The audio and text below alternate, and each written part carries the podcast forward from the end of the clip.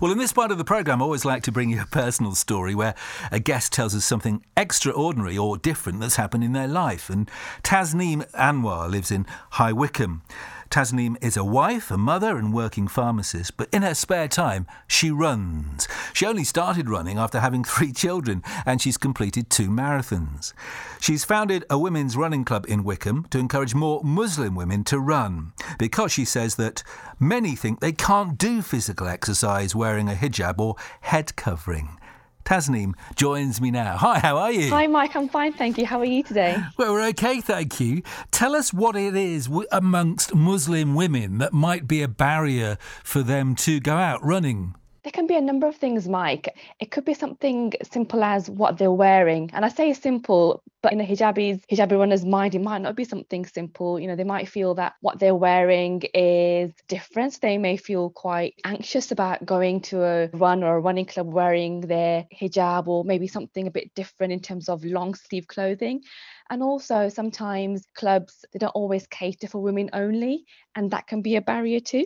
So it's about wearing the hijab and also kind of the clothes you wear. So, for example, as a Muslim woman and a runner, I don't wear short sleeve tops or I don't wear shorts. So, I'm always fully covered and wearing hijab while I run. And you might look a bit different to an average runner, as you might call it, who might be, you know, wearing shorts and t shirts in the summer and, and you're there in, you know, full clothing and covered up. And so you might feel a bit anxious going to events dressed like that. Wearing what you do wear, though, isn't it quite warm and quite difficult when you're doing long long runs like you do? It can be, absolutely, it can be. So there are ways around it. So, for example, you can get hijabs made especially for sports, so they're kind of sweat wicking. So they, you know, they keep you cool and they kind of take the sweat up, and you're not kind of soaked in sweat. Also, if you're quite choosy with your clothing, you can wear long sleeve tops which are quite thin, so you're not overheating too much. And that's the key, not to overheat, especially if you're doing long runs in really hot weather as well. So I don't wear leggings. I usually wear kind of joggers or, or track pants. They can get which are slightly more baggier than leggings. And I also kind of wear sometimes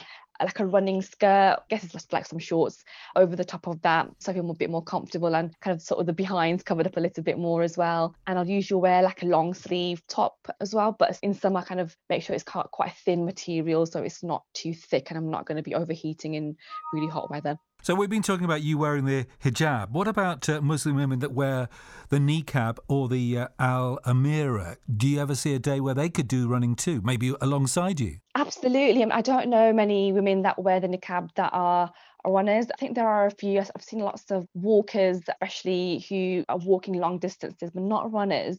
But absolutely, if there are any women that wear the niqab that wanted to come and join us, they would always be most welcome. And there's no barrier for them to come along and run. You know, just get your trainers on and, and come and do it. And the Al Amira? Al Amira, I guess that sounds like a hijab. So again, that wouldn't be okay. a barrier. So for example, I have some women that wear it's called an abaya, which is essentially like a long dress some of my women they wear that and that doesn't stop them either. All i ask is that they wear one that's slightly bit shorter so they're not tripping over for health and safety reasons. Um, but again that doesn't stop them from coming and running with us. Tell us about your journey then. You didn't really do any running at school or when you left school you were a busy wife and a mother and a pharmacist. You hadn't done any running certainly not long distance running at all.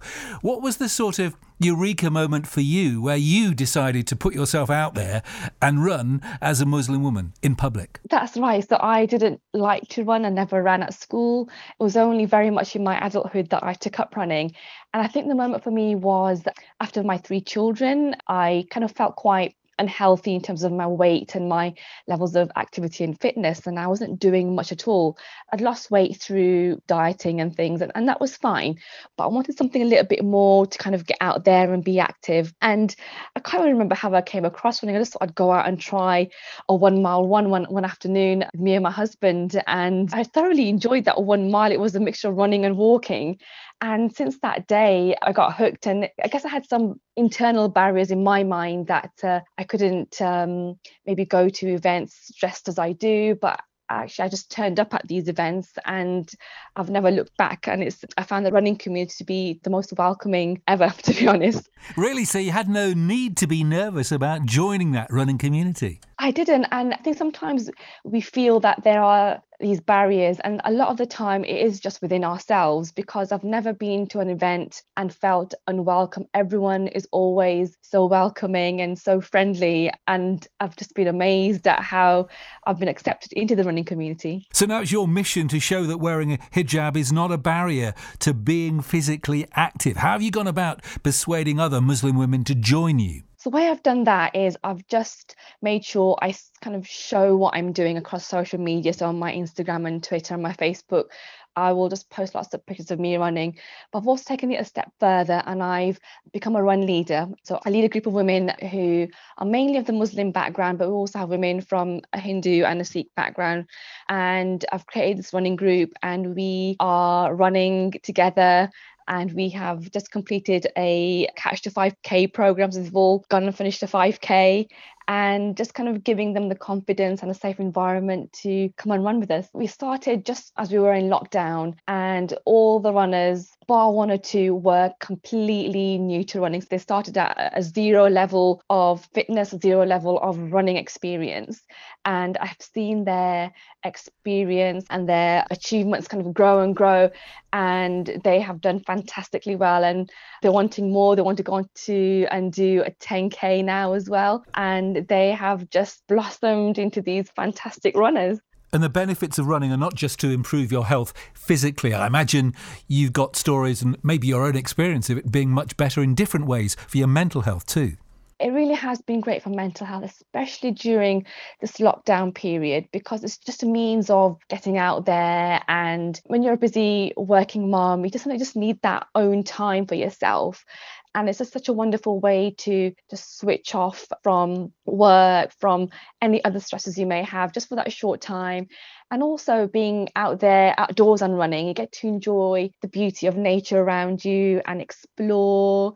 And it's just amazing to be out there and get away from things for a bit as well. And can running be a spiritual experience too? You might be able to pray as you go along Absolutely. And there's no reason why you can't make it a spiritual experience, regardless of whatever faith you follow. You can pray while you're running, you can listen to parts of your holy book while you're while you're running, as well as an audio book, for example, or as a podcast or as a sound file. Also, I know there's other runners, they kind of use it as a meditation as well. So it can definitely be a spiritual way as well, definitely. And have you had the sort of blessing of the imam at your mosque or the leadership there? Not necessarily. I, mean, I don't think I need their blessing, but you know, my community know that I run, and everyone seems very supportive. I've not had anyone tell me not to run. Eh, funnily enough, all I get told by my mom is, um, you know, I think you've had enough now. You you've uh, lost enough weight. You can stop running now. But if it was if it was just about weight, I probably would have stopped a long time ago. But it's so much more than about losing weight. Um, so I will continue as much until, until I can it can be very addictive because when you're running definitely experience all those endorphins.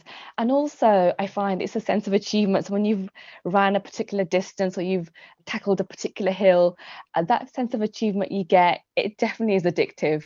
It is and you've done a couple of marathons now haven't you that's extraordinary isn't it I have. So I've done a Loch Ness Marathon and I recently did, did the uh, virtual London Marathon. And yes, it was, a, it was a great experience, definitely. And because of your Muslim background, do you think this is only going to be Muslim women running together as women? Or will there come a time when you can run in mixed races, do you think? So I think for my for my running group in particular, I think some will go on to run mixed races. Some will probably still want to run in a single sex group, and that's absolutely fine. For myself personally, I do go to mixed races, and I have no problem with that. You know, I I go there, do my own thing, and run, and I completely enjoy that. But I, I know some women don't feel comfortable in that, and that's where my running group will always be that safe space for them to come and do so. So you've got more and more converts, so to speak, more and more Muslim women around the High Wycombe area are going out running. Do you ever do it on your own, or do you feel that that is maybe not safe and maybe could attract rude comments and abuse from people? That is one thing I do worry about, but I do go out and run on my own as well. I think it's all about being sensible, isn't it? So I make sure that if I am running alone in the evenings, somebody knows what route I'm doing. So my husband will know what route I'm doing and where I'm going and how long I'll be. Also, I'll make sure that I'm sticking to sort of well lit routes. Also, I'm very visible in high vis clothing or I've got running light on. But it's also about knowing your area. You kind of roughly know the area that's safe to run or not. But I mean, running alone is fine. I, I love running on my own too. So, maybe other runners listening elsewhere in Beds, Herts and Bucks could start what you've started in Wycombe. Absolutely. I mean, if anybody wants to start, whether it's running or whether it's start a running group, just go and do it because there's a lot of need, especially for women only running groups. So, yes, let's go and do it. We've been speaking to Tasneem Anwar, and you can find out all about her on Twitter and Instagram at This Hijabi Runs. And also, you blog as well. Go to thishijabiruns.wordpress.com com. Fantastic talking to you this morning. Thank you so much for your insight, Tasneem, and for coming on BBC Three Counties Radio. Thanks so much for having me, Mike. Pleasure, isn't that great? Lovely talking to Tasneem. I'll give out her social media addresses in a mo. It's not really a great day for running, but she's going out and I think doing a run in Henley very, very soon. So lovely to talk to her.